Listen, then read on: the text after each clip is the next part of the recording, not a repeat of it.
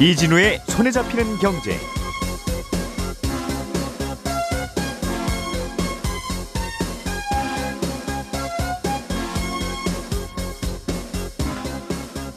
안녕하십니까 이진우입니다. 인도네시아 정부가 식용유의 일종인 파뮤의 수출을 중단하기로 했습니다. 우리나라에서도 인도네시아산 파뮤를 꽤 수입하고 있어서 인도네시아가 수출을 중단하면 그 여파로 파뮤를 쓰는 이런저런 식료품들 가격이 오르는 게 아니냐 하는 우려도 나옵니다. 인도네시아가 갑자기 이 파뮤 수출을 중단한 이유는 뭐고 그게 우리에게는 어떤 영향을 줄지 좀 들여다보겠습니다. 스펙을 통해서 주식시장에 상장을 하는 기업 숫자가 이번 달에 역대 최다를 기록했습니다. 어, IPO 시장이 침체기에 접어들면서 수요 예측 절차가 필요 없는 어, 스펙을 통한 간단한 상장을 선호하는 기업이 많아진 것 같다는 해석도 나오고 좀 달라진 스펙 제도가 영향을 준 것 같다는 해석도 함께 나옵니다. 이 내용도 자세하게 좀 들어보겠습니다. 백내장 수술은 입원이 아니라 통원으로 봐야 한다는 법원의 판단이 나왔는데 이 판단이 앞으로 백내장 수술과 실손보험 체계에는 어떤 영향을 줄지도 한번 들여다보겠습니다. 4월 26일 화요일 손에 잡히는 경제 바로 시작합니다. 오늘의 뉴스를 프로파일링 합니다. 평일 저녁 6시 5분 표창원의 뉴스 하이킥.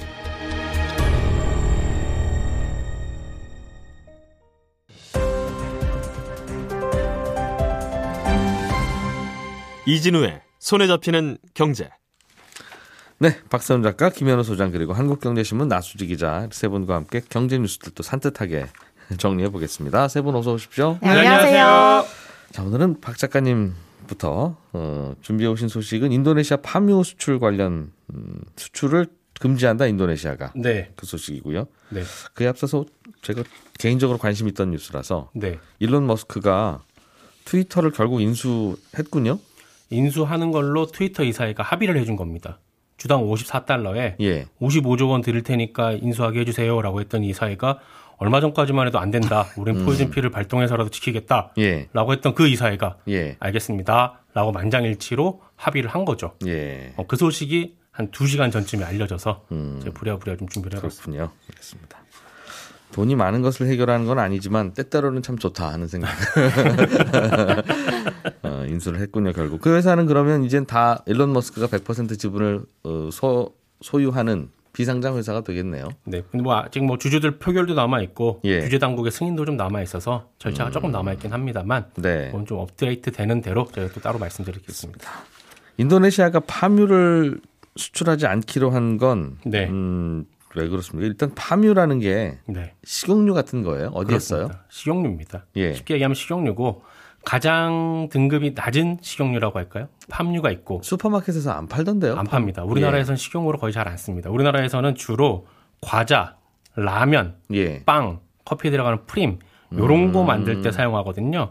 물론 뭐 화장품 만들 때도 들어가고요. 바이오 디젤 만들 때도 들어가서 광범위하게 사용이 되긴 하는데 음. 식용과 공업용을 넘나드는 그런 기름이군요. 좀 저렴한. 우리나라 가정에선 거의 안 씁니다. 예. 네, 2021년 기준으로 인도네시아가 전 세계 한 절반 이상을 생산해서 판매를 했거든요. 음. 그 다음이 말레이시아인데 말레이시아 생산량이 전체 한 25% 정도 되니까 인도네시아가 독보적으로 많이 만들고 있는 거죠. 예. 근데 그런 나라에서 지금 당분간 파뮤 수출 아예 안 하겠다고 해버리니까 전 세계가 지금 들썩이고 있는 거고 우리 입장에서는 조금 전에 말씀드렸듯이 파뮤로 만들고 있는 과자, 라면, 빵 이런 가공식품 가격이 당장 오르는 게 아니냐 이런 걱정들이 나오는데 어제 확인해 보니까 일단 아직까지는 괜찮을 걸로 보이는 게 우리나라 기업들이 어느 정도는 미리 재고를 확보해 둔 것도 있고요.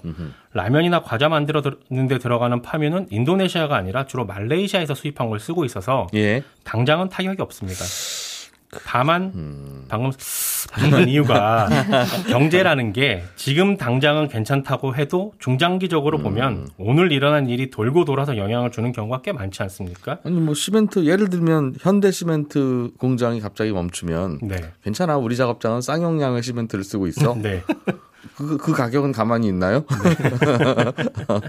그렇죠. 이게 인도네시아가 수출 금지를 길게 하면 아무래도 영향을 받게 되는데 예. 파뮤를 대체할 수 있는 식용유들이 없는 건 아닙니다. 사실 파뮤보다 조금 더 비싼 대두로 만드는 식용유 있죠. 네. 어, 그런 거는 이제 브라질에서 주로 만들고 있거든요.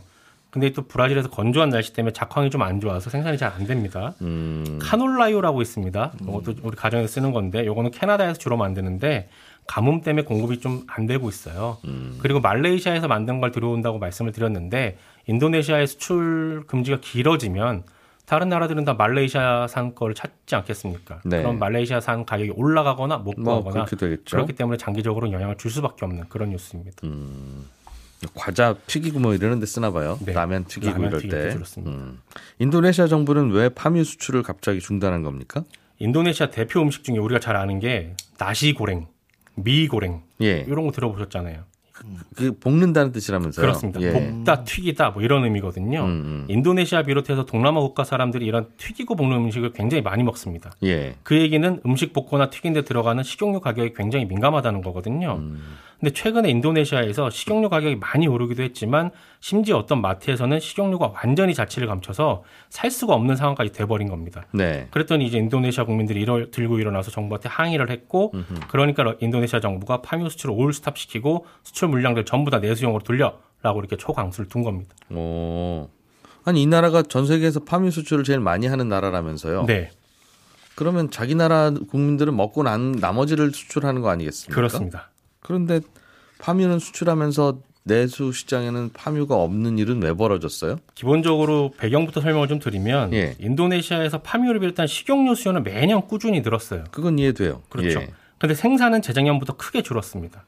호우 때문에 작황이 안 좋은 것도 있고요. 예. 코로나19 때문에 일하는 사람도 줄었고요. 코로나19로 공급망이 잘 안 돌아가니까 비료 수입도 잘 안 됐습니다. 음. 근데 이런 이유도 있습니다. 지난주에 김현우 소장님이 최근에 미국이랑 유럽에서 바이오디젤 사용을 늘리고 있다는 소식 전해주셨는데, 바이오 디젤. 네, 인도네시아도 꽤 오래전부터 바이오디젤 사용을 늘리는 중이거든요. 그래서 정부가 파묘 생산업자들한테 식용유를 만드는 업체들 말고 바이오디젤 만드는 업체에 공급을 하게 되면 파묘 아. 원유를 정부가 파묘 생산업자들한테 세금 감면 같은 인센티브를 줬거든요. 이게 석유에다가 파묘 섞어서 그렇습니다. 자동차에 넣는 거죠? 네, 그 혼합 비율을 조금씩 계속 높이기는 중입니다. 의무 비율을. 음, 그 석유 수입 좀 덜 해보자. 네. 그러니까 업체들 네. 입장에서는 당연히 식용유 판매업자들보다 바이오 연료로 판매하는 걸 우선시한 겁니다. 네. 그러면서 이제 식용유 공급에 차질이 생긴 건데 세계 최대 수출국에서 생산도 안 되고 수출도 잘 안 되니까 국제 식용유 가격이 작년부터 꽤 올랐거든요. 예. 그러다가 이제 러시아 우크라이나 사태로 그 지역에서 생산되는 해바라기유 공급도 잘 안 돼 버리니까 음. 대체제 중에 하나인 파묘 국제 가격이 더 급등을 한 겁니다. 네. 그랬더니 무슨 일이 일어났냐면 인도네시아에서 파묘 제조하는 업체들이 내수 물량을 수출을 더 많이 돌려버렸습니다. 이게 이, 이, 이 대목에서 네. 어, 가격은 오를 수 있죠. 파묘 가격은. 그래도 그러면 내수 가격도 올라갈 텐데. 네. 즉전 세계 휘발유 가격이 올라가서 우리나라 정유업체들이 수출만 하는 바람에 네. 우리나라 주유소는 휘발유가 없다. 네. 이런 일은 잘 안 벌어지잖아요. 네. 우리나라 주유소에서 휘발유 값 좀 높여서 받으면 되니까. 네. 인도네시아에서는 왜 그 가격이 많이 올라 버리니까 예. 인도네시아 정부가 가격 상한선을 만들어 버렸습니다. 얼마 이상은 받지 말아라. 국내에서 아. 국내에서 받지 말아라. 대신에 국제 가격하고 국내 가격의 차익만큼은 우리가 네. 보조금으로 줄게 라고 얘기를 했는데 그 보조금을 받으려면 서류 작업도 그렇고 이런저런 뭐 거쳐야 되는 게 굉장히 복잡합니다. 예. 그러다 보니까 음. 안판 거예요. 내수용을 안 하고 그냥 외부에 팔아버렸고 네. 그랬더니 인도네시아 정부가 그럼 너네 그렇게 하지 말고 니네 전체 수출 물량 얼마나 되는지 보고해. 그리고 그 보고된 물량의 20%는 국내에 무조건 의무적으로 공급을 해. 네. 라고 또 정책을 폈어요. 음. 근데 그랬더니 무슨 일이 일어나냐면 두 가지가 발생하는데 하나는 업체들이 물량을 안 풀어버립니다. 그냥 잠궈버립니다. 무슨 무슨 말이죠? 그게? 왜냐하면 나중에 이런 조치들이 풀리게 되면 예. 국제 가격이 높게 형성이 돼 있을 테니까 그때 예. 더 높은 가격에 팔아버려야지 라는 마음으로 그냥 물건을 안 풀어버립니다. 수출을 안 한다는 뜻입니까? 그렇습니다. 두 번째는 어. 3일 전 기사를 찾아보시면 그게 나옵니다. 인도네시아에서 무슨 일이 있었냐면 수출입 관리하는 세관 공무원하고 네. 파묘를 판매하는 업체들하고 짜고서는 예. 수출 물량을 조작을 해버립니다. 늘려요, 줄여요? 어, 줄였습니다. 수출 물량을 네. 예. 서유상으로는 줄여버린 거죠. 아, 그래 줄, 줄이 그러니까 많이 수출했는데 조금만 수출했다고 얘기하고 그렇습니다. 그러니까 내수 시장에도 조금만 풀어도 되도록 그렇습니다. 하고. 아. 이런 일이 발생하고 그게 적발이 되니까 네. 대통령 입장에서는 이제 20%만 의무적으로 내수용하는 거 말고 음. 전면 수출 금지 이렇게 극단적으로 초강수를 두게 된 겁니다. 그래서 네, 화가 났군요, 대통령이. 그렇습니다. 이 가격이라고 하는 게 이게 상한선을 만든다고 해서 지켜지는 게 아닌데 물량이 모자라는데 상한선을 두면 선착순으로 팔 수밖에 없거나 그렇습니다. 아니면 뭐 친한 사람한테만 팔거나 네. 그렇게 되는 거겠죠. 아니면 프리, 프리미엄을 받고 결국 네. 뒷돈 받고 팔면 가격은 마찬가지 되는 거고. 그렇습니다. 몇 달 전에도 한번 전해드린 적 있어요. 인도네시아가 석탄 수출 금지할 때도 예. 똑같은 문제였어요. 석탄이 국내적으로 달, 달리니까 음. 내수국 상한 가격을 정해버렸거든요. 예. 근데 그게 안 통했잖아요. 한 달 있다 풀었거든요. 음. 요것도 좀 어떻게 될지는 지켜봐야겠습니다. 많은 나라에서 이런 일을 해요. 그러니까 가격을 정해서 가격이 거기 붙어 있으면 세상에 왜 가격 때문에 고생 고민을 합니까? 참. 음. 자, 나수지 기자님. 네. 주식 시장에 스펙이라는 걸 활용해서 상장하는 기업들이 많아지고 있다는 소식이네요. 네, 요 스펙이라는 게 뭔지부터 좀 간단하게 설명을 드리면 네. 기업이 상장하기 위해서 만든 껍데기 회사입니다. 그러니까 우리가 보통 아는 상장 절차는 먼저 상장을 하려는 기업이 있고 음흠. 그러면 요 기업이 시장에서 우리 기업 가치 얼마나 되는지 평가를 받아서 그 가치에 따라서 시장에서 돈을 모아서 상장을 합니다. 네. 그러니까 기업 가치가 높으면 더 많은 돈을 투자받을 수 있고 반대면 투자금도 적어지는 건데 스펙은 요 절차가 반대라고 보시면 돼요. 예. 일단 어떤 회사가 상장할지는 모르는데 시장에서 돈부터 모아두고요. 요 돈을 담고 있는 돈 바구니 회사를 만드는데 요거를 이제 스펙이라고 부르는 거죠. 음. 그리고 상장할 만한 회사가 나타나면 스펙과 요 회사를 합병을 합니다. 그러니까 비상장 기업이 스펙의 돈바구니 안에 쏙 들어가서 이 돈과 기업이 합쳐지는 구조인데 그러니까 돈바구니만 먼저 상장시켜 놓는 거예요? 스펙은? 맞습니다. 어. 그래서 나중에 기업이 나타나면 그 돈바구니 이름만 무슨 무슨 스펙에서 기업 이름으로 바꿔 달면 이 기업이 상장한 것과 같은 결과가 되는 건데요. 예. 근데 이렇게 이달 들어서 다섯 개 기업이 스펙과 합병해서 상장하겠다라고 한국거래소에서 심사를 해달라라고 청구를 했어요. 음흠. 근데 한 달에 이렇게 다섯 개 기업이 스펙으로 상장하겠다고 한 거는 지금까지 없었던 일입니다. 예. 그러니까 지난해 스펙을 활용해서 상장하겠다고 도전한 곳이 24곳이었는데 음. 뭐 살펴보니까 많아봤자 한 달에 한 세 곳 정도까지는 청구한 게 있었는데 예. 이번 달에는 다섯 개가 네, 스펙과 합병 합병하겠다고 신청을 하더라. 네, 꽤 많이 몰린 거죠. 음, 이 스펙이라는 게 결국은 쉽, 그, 공모주 청약 절차를 거쳐서 정상적인 방법으로 상장하는 회사들과는 달리 네, 이미 상장되어 있는 돈바구니 네, 그거하고 합병해서 사실상 상장하는 거와 똑같은 효과. 어, 맞습니다. 음, 이렇게 하는 이유는 보통 주식시장 상황이 나쁘고 공모주 시장이 나쁠 때 보통 이 스펙 상장을 많이 선택을 하는데요. 예. 주식시장 상황이 나쁘면 새로 대비하는 기업이 아무리 성장성이 높아도 혼자 주가가 잘 나가기는 좀 쉽지가 않잖아요. 음, 그래서 공모주 투자하는 분들은 뭐 보통 상장하자마자 주가가 오르면 팔고 나가려는 경향이 있는데 네. 시장이 나쁘면 상장 후에 주가가 잘 오르기가 어려울 것 같으니까 음. 공모주 청약도 좀 소극적으로 합니다. 그러니까 지난해는 뭐 시장 좋을 때는 뭐큰 기업이 좀 증시에 상장한다. 네. 이러면 따상이 거의 기본처럼 음흠. 여겨지고 그래서 공모가가 조금 비싸도 뭐 사람들이 이익을 낼 수 있을 것 같으니까 예. 공모주 투자하려는 사람들이 많았는데 지금은 완전 반대 분위기가 된 거죠. 음, 그러니까 대표적인 사례가 올 초에 상장하려던 이 현재 엔지니어링 음흠. 여기가 기관 상장을 하려고 했는데 기관 투자가들이 아 시장이 좀 나빠서 값을 많이 못 쳐드리겠습니다. 예. 그래서 공모가를 대신에 좀 싸게 해주면 살게요. 이랬더니 음, 회사 입장에서는 아, 요 가격 가지고는 상장해봤자 우리가 생각한 만큼 돈을 못 모을 것 같으니까 아예 상장을 취소했거든요. 네네. 근데 스펙 상장을 하면 시장에서 새로 돈을 모으는 게 아니라 이미 돈 모인 돈을 받는 아, 거니까 정해져 있는 돈 바구니 안에 들어 있는 돈 딱 그 정도만 딱 받고 합병하고 상장하는 거니까 네. 그래서 음. 혹시 돈이 덜 모이지 않을까 뭐 이런 걱정은 안 해도 되는 거죠. 예. 그래서 이런 점에서 불확실성이 좀 덜해서 보통 스펙 상장이 공모주 시장이 얼어붙은 상황에서 음. 좀 빨리 상장하고 싶다 이런 기업들이 많이 글쎄. 선택합니다. 음, 이미 그러니까 돈 바구니가 상장이 되어 있고 이거랑 합병만 하면 상장이 되는 거면 그동안 음. 왜 굳이 어렵게 공모주 청약을 하고 뭐 그런 얘기를 하고 했나 싶은데 음. 그렇게 하면 돈을 더 많이 모을 수 있고 네, 시장이 좋으면 돈을 네. 더 많이 모을 수도 있죠. 시장이 별로고 잘 그러면 그냥 아유 요딱 요만큼만 갖고 상장부터 하자라고 할수 있다는 거죠. 그렇습니다. 음. 주식 시장이 나빠진 거는 지난해 하반기부터인데 최근에는 뭐 분위기가 더 식었나 봐요. 최근에 스펙 상장이 더 늘어나는 이유도 주식 시장 안 좋아서 그렇습니까? 네, 또 다른 이유도 하나 영향을 미친 걸로 보이는데요. 스펙 예. 상장 관련 제도가 최근에 바뀌었습니다. 그러니까 스펙이 기존에는 돈바구니랑 회사가 합쳐지면 음. 회사가 돈바구니 안에 들어가는 것만 가능했거든요. 예. 근데 요즘 그러니까 형식상으로 보면 회사는 사라지고 음. 이 껍데기인 스펙만 살아남는 스펙 안에 다 들어가야 되는. 네, 무조건 네. 그렇게 들어가야 되는 상황이었어요. 근데 이렇게 되면 기존 회사는 서류상 사라지고 스펙이 남는 거라서 네. 여러 가지 행정 절차를 다시 다 밟아야 되는 문제가 있습니다. 아, 회사가 새로 태어나는 거하고 똑같은. 네, 그래서 음. 뭐 예를 들면 사업자 등록 다시 해야 되고, 그럼 사업자 등록 번호가 바뀌니까 뭐 회사 관련 서류들의 줄줄이 다 사업자 등록 번호도 바꿔줘야 되고, 네. 뭐 기존에 거래처 있으면 계약서를 다 새로 써야 되는 불편함이 있었고요.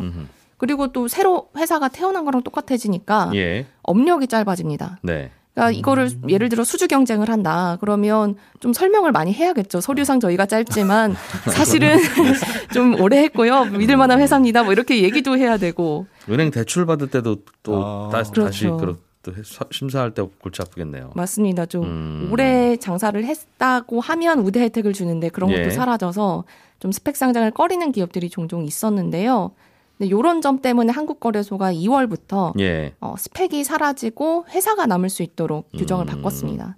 그러니까 예전엔 돈바구니 안에 회사를 넣는 것만 가능했으면 예. 이제 회사 안에다가 돈을 넣고 바구니 음. 없애는 거 이것도 가능해진 거고요. 예. 그래서 이런 이유 때문에 전문가들 앞으로 스펙 상장하는 기업들이 더 늘어날 거다. 더 늘어날 것 같다 이렇게 예상하고 있습니다. 이렇게 바꾸면 되는데 왜 그동안 고생을 그렇게 했대요? 스펙.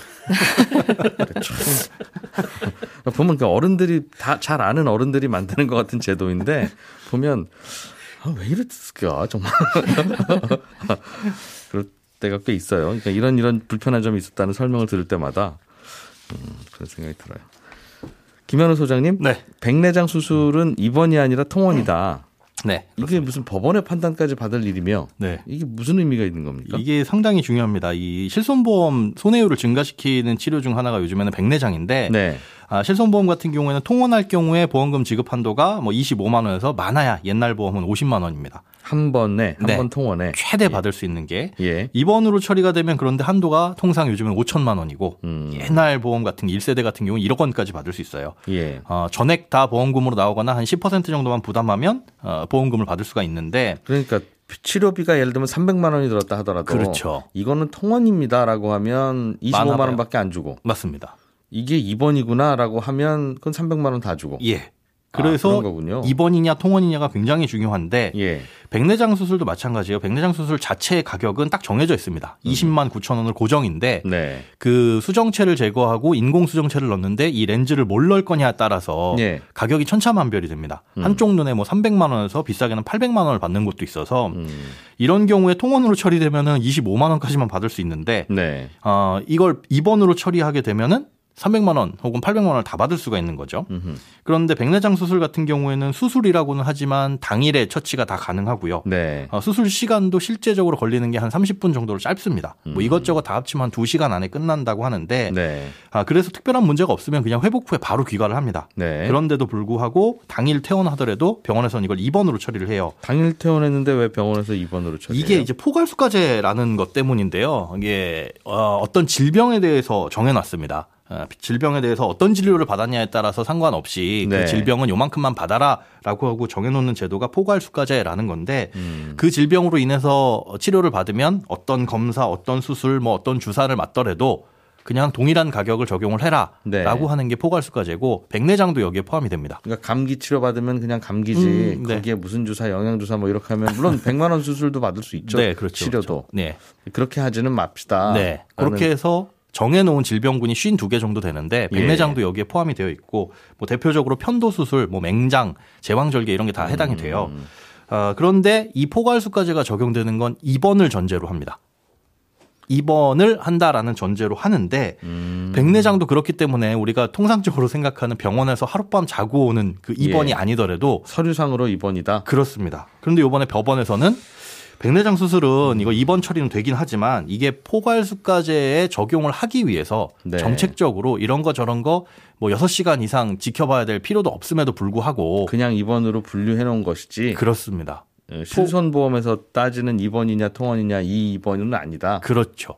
그래서 아우. 입원으로 본다라고 법원에서 판단을 한 겁니다. 실질적인 입원이 아니다라고 한 거죠. 아니, 아니 입원이면 입원이고 또, 통원이면 통원이지 실질적인 입원과 그래서 1심과 지금 이게 2심 판단이거든요. 1심에서는 이걸 입원으로 봤어요. 그런데 이제 보험사가 항소를 했고 어 2심에서는 그래 이거 입원 아니다. 아, 실제로 통원으로 봐야 되고 입원이라고 하지만 포괄수가제 적용을 위해서 정책적으로 예외를 뒀을 뿐이지 어, 입원으로 보기에는 곤란하다 라고 한 거고 어제 보험연구원에서 나온 예, 연구 자료도 이거는 법원의 판단이 타당하다. 라고 보는 거죠. 포괄수가제라고 하는 게 뭐 여러 논란은 있긴 있어요. 네. 의사가 보기에 이런 치료를 하기도 해야 되는데 네. 무조건 감기 환자는 4,700원. 네, 네. 애 어떻게 다 치료를 하냐. 네. 좀 하는 것도 말은 되나. 그렇습니다. 뭐 국민 의료비 아끼기 위해서 이렇게 합시다라고 하는 취지인데. 그런 취지로 나온 거죠. 그 취지는 취지인데 왜 이걸 꼭 입원이라고 괄호 열고 닫고 그랬을까요? 어, 수술에 대해서 대부분 해당되기 때문에 그런 것 같은데 음. 어, 대부분 이제 이 백내장 치료가 아니라고 한다면 네. 그죠 치질 치료 말고는 입원이 필요한 수술들이 많이 있거든요. 음. 어, 그래서 아마 그랬지 않을까 싶습니다. 음, 그런데 예. 백내장을 가지고 이제 실손보험사들이 지출이 많아지니까 네. 그 영향도 이 법원의 판단에 영향을 미쳤을 것이다. 예. 실손보험의 청구가 많이 되고 있는 것들도 에, 아무래도 영향을 미쳤을 그렇군요. 것이다라고 판단을 하고 있습니다. 그리고 실손보험의 취지가 병원비 많이 들면 예. 그거 보험으로 좀 해보려는 게 실손보험의 취지인데 네, 그렇습니다. 그럼 아무리 많이 들어도 통원 치료라면 네. 25만 예. 원까지만 해주는 게 실- 실손보험의 개념이라는 겁니까? 네, 그렇습니다. 그래서 통원 치료 같은 경우에는 하루 음. 어, 얼마를 쓰고 왔든지 간에 예. 그 최대 한도를 넘길 수가 없고 네. 그렇기 때문에 사실은 현장에서 꼼수가 벌어지는 게 음. 통원 치료를 받았음에도 불구하고 병원에서 이제 입원 확인서를 끊는 경우. 과거엔 이게 보험 사기로 몰려가지고 소송도 많이 걸렸어요. 네. 그러니까 입원 확인서라는 건 입원이라는 건 의사가 네. 판단하에 예. 어 여기 좀 경과를 지켜봐야 됩니다. 음. 라고 해서 6시간 이상을 병원에 체류하면 어, 보건복지부 고시에서는 그걸 입원으로 보거든요. 네. 그러니까 병원에서 한 6시간 이상 좀 지켜보고 쉬다가 가세요. 음흠. 요거를 입원으로 처리해 주다 보니까 일부 병원에서는 뭐 MRI 검사라든가 이런 네. 비싼 검사들 아니면 비싼 치료를 해주고 통원으로도 충분한데 입원 확인서를 끊는 어, 그렇게 해가지고 어, 통원 보험금을 받을 수 없는 걸 입원으로 받아가지고 보험금을 크게 청구하는 사례들이 있었거든요. 근데 누가 잘못입니까? 예를 들면 한 80만 원 드는 치료를 네. 실손보험에서 25만 원만 해주는 게 잘못입니까? 그거는 아니면 네. 야 80만 원 해주면 난 빨리 가려고 그랬는데 통원이라고 하면 25만 원밖에 안 해주니까 그럼 난 하룻밤 자고 가련다. 하룻밤 자고 가면 80만 원 다 해주고 네. 왜 제도를 그렇게 만들어서 나를 자게 만드냐? 사실은 보험을 가입할 때 그건 이미 정해진 계약 조건이기 때문에 보험이 잘못됐다라고 볼 수는 없을 것 같고요. 어, 그 허점을 이용해서 이용하는 게 문제죠. 사실 이해 관계가 맞았다고 생각이 돼요. 그러니까 사람들은 이걸 입원으로 처리하면 보험을 예. 좀 많이 받을 수 있다 보니까 음. 아, 일부 이제 의료 현장에서는 그런 꼼수도 발생을 하는 거고. 실손보험의 개념이 예. 병원비 많이 나오면 그 부담 줄여주는 개념이면 네. 그 개념에 충실하게 제도를 만들면 되지. 음, 통원이냐 입원이냐에 따라서 바꾸는 게 그게 왜 그러냐? 예전 1세대 실손에서는 통원이냐 입원이냐를 안 따진 이 상해 의료비도 있기는 했었습니다. 예. 그런데 그러다 보니까 이제 보험사에 음. 손해가 너무 커지게 됐었죠. 네. 그런 이유로 저런 이유로 좀 바뀌었는데 이것 알겠습니다. 때문에 백내장뿐만 음. 아니라 다른 질병이나 아, 비슷한 사례에서도 영향을 미칠 것 같아서 그럼 이제는 백내장 수술하고 큰 돈을 실손보험으로 받는 건 안 되네요. 아직 대법원 판단이 남아 있기는 한데 예. 아, 이게 꽤 큰 영향을 미칠 것 같기는 합니다. 어, 그럼 지금 얼른 받으면 되는 것도 아닙니까? 그렇습니다. 이게 이제 사례가 남았기 때문에 나중에. 예, 그렇습니다. 네, 나수지 기자, 박세훈 작가, 김민호 소장 세 분 수고 많으셨습니다. 저는 11시 5분에 손경제 플러스에서 또 한 번 인사드리겠습니다. 이진우였습니다. 고맙습니다.